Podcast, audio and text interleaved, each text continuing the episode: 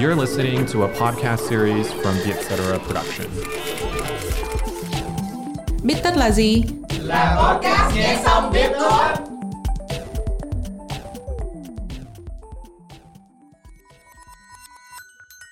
Bích tất tâm lý là nơi chúng mình biến những nghiên cứu hắc não thành kiến thức dễ tiêu. Bích tất tâm lý được dẫn dắt bởi Trân Lê và Hiền Lê, editor chuyên mục cuộc sống tại Vietcetera.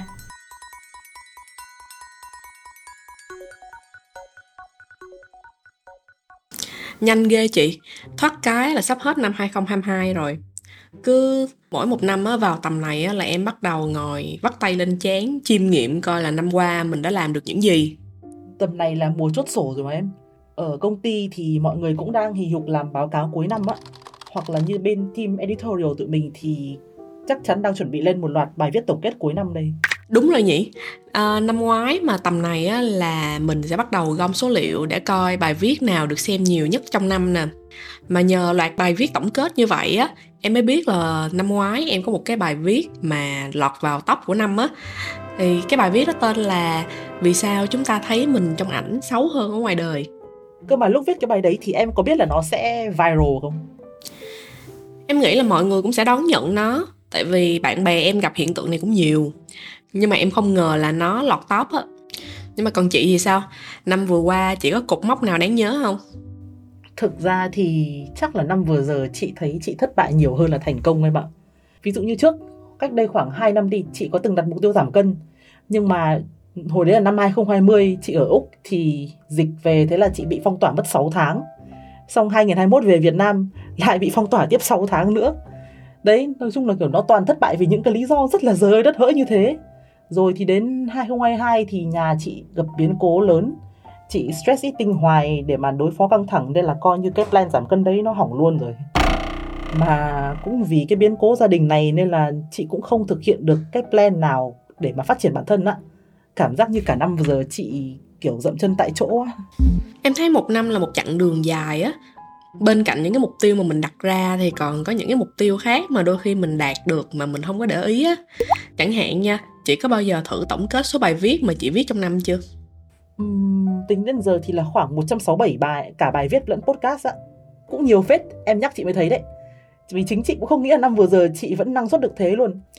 Tính ra thì cái việc làm tổng kết cuối năm này đúng là nó có cái cảm giác giống như là cuối ngày mình nhìn lại to do list xem là mình làm được bao nhiêu đầu việc rồi gạch đi á. Nhưng mà to do list này là nó nhân lên 365 ngày theo như chị đọc một cái nghiên cứu thì những cái danh sách kiểu này nó đánh vào cơ chế thưởng của não. Thì khi mà mình gạch đi những đồ việc đã hoàn thành, não sẽ giải phóng một cái lượng lớn dopamine khiến mình rất là sảng khoái và thỏa mãn.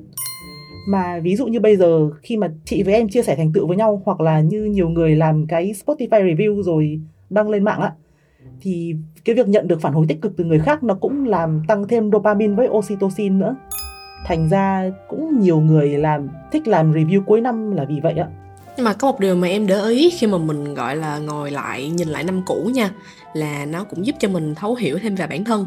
Dù mình có đạt được hay là không đạt được cái mục tiêu do mình đề ra. Ví dụ nha, năm nay em nhìn lại số ngày phép của mình, và em thấy là mình còn thừa rất là nhiều ngày phép. Thì em mới phát hiện ra là năm qua là em ít xê dịch hơn hẳn. Ít đây là ít so với mục tiêu của em á không phải là em không có thời gian đâu nha, mà thường là do những cái lý do như là em không có bạn đi chơi cùng, em lười lên kế hoạch, hoặc là có khi em vung tay shopping quá tráng cái hết ngân sách để đi chơi. Thì em hy vọng là năm sau em sẽ được, gọi là, đi du lịch nhiều hơn và có kế hoạch nghiêm túc hơn để thực hiện cái mục tiêu này. Theo như chị đọc trên cái chuyên trang Psychology Today á, thì cái việc nhìn lại quá khứ giúp mình xây dựng cái người ta gọi là lối kể cứu chuộc, tức là redemption narratives thì thay vì chú ý đến những điều tích cực thì mình sẽ tập trung nhiều hơn vào cách để mà chiến thắng nghịch cảnh cũng như là những cái bài học hay là giá trị nhận được trong năm vừa giờ. Ngoài ra khi mà đứng ở cái vị trí hiện tại là hết năm rồi, nhìn lại quá khứ là những điều xảy ra trong năm thì mình sẽ có cái nhìn toàn diện và khách quan hơn với những chuyện đã qua. Thì cái này nó gọi là khoảng cách tâm lý khi mà mình tách rời bản thân mình ra khỏi cái sự việc và nhìn nhận nó bằng con mắt người ngoài. Bởi vì bây giờ cái sự việc đấy nó đã xảy ra rồi, mình không còn là một phần trong đấy nữa. Giờ mình chỉ có đứng đây mình nhìn lại thôi. Thì cái cách này giúp mình không bị kẹt trong những cái vấn đề của quá khứ và tìm được cái hướng giải quyết khác. Nếu mà sau này gặp lại cái vấn đề tương tự như thế. Có một phần mà em thấy là việc mà mình nhìn lại năm cũ đôi khi nó cũng giúp cho mình có nhiều, gọi là, sự lạc quan và hy vọng cho năm mới. Ví dụ nha, ở các doanh nghiệp đi, thì báo cáo của năm cũ thường nó sẽ là tiền đề để các doanh nghiệp dự đoán nè và đưa ra cái hướng đi cho năm mới hoặc ở góc độ cá nhân như em nha, thì ví dụ năm nay mà em chỉ đi được vòng vòng trong nước thôi, thì năm sau em sẽ cố gắng để dành đủ tiền để có thể đi du lịch nước ngoài.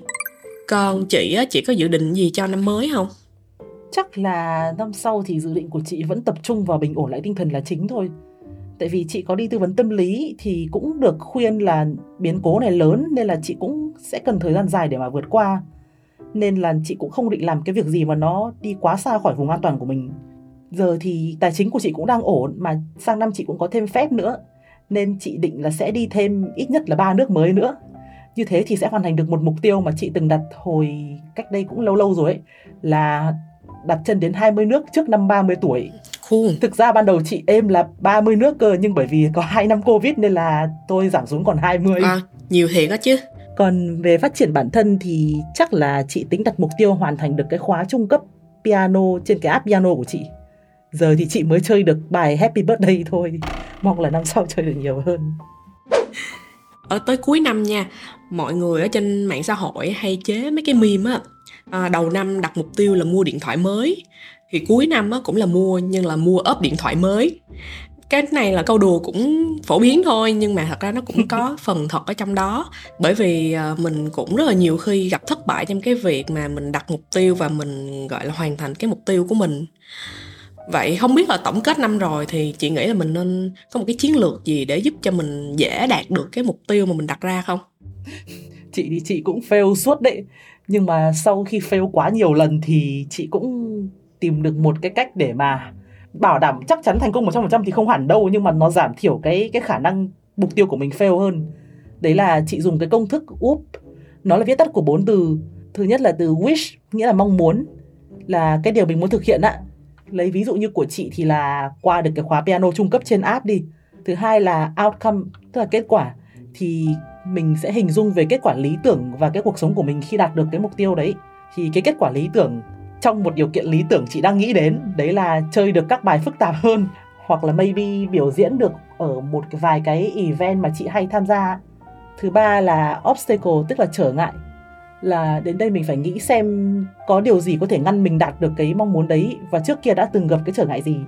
Như của chị thì là trước chị từng học piano nhưng mà sau mấy năm học xa nhà thì kiểu không tập thường xuyên nên là quên khá là nhiều rồi.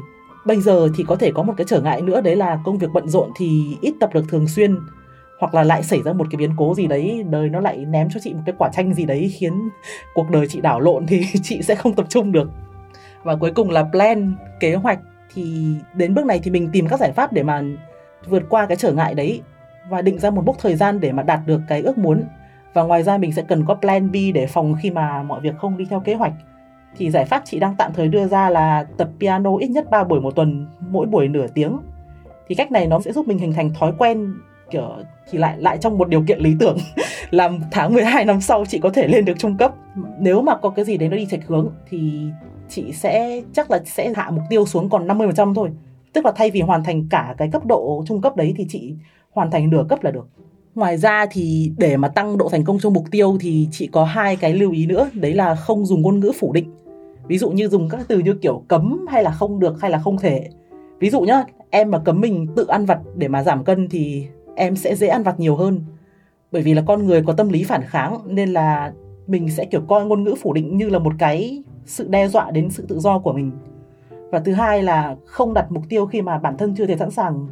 Chị thấy cái việc làm mục tiêu năm mới, chị cảm giác như nhiều người làm cái đấy chỉ vì thấy xung quanh ai cũng làm, chứ bản thân họ cũng chưa sẵn sàng để mà thay đổi trong khi đấy là phải thực sự nhận thức được là mình có nhu cầu cần phải thay đổi, thì cái mục tiêu của mình mới thành công được lại quay về chuyện giảm cân, thì đối với chị, cái việc đấy nó đang hơi nằm ngoài vòng an toàn của chị nên là chị quyết định chưa chưa thực hiện, tức là chưa tập trung vào nó quá nhiều trong năm sau, để lúc nào sẵn sàng hơn thì thì chị sẽ làm Cảm ơn chia sẻ của chị.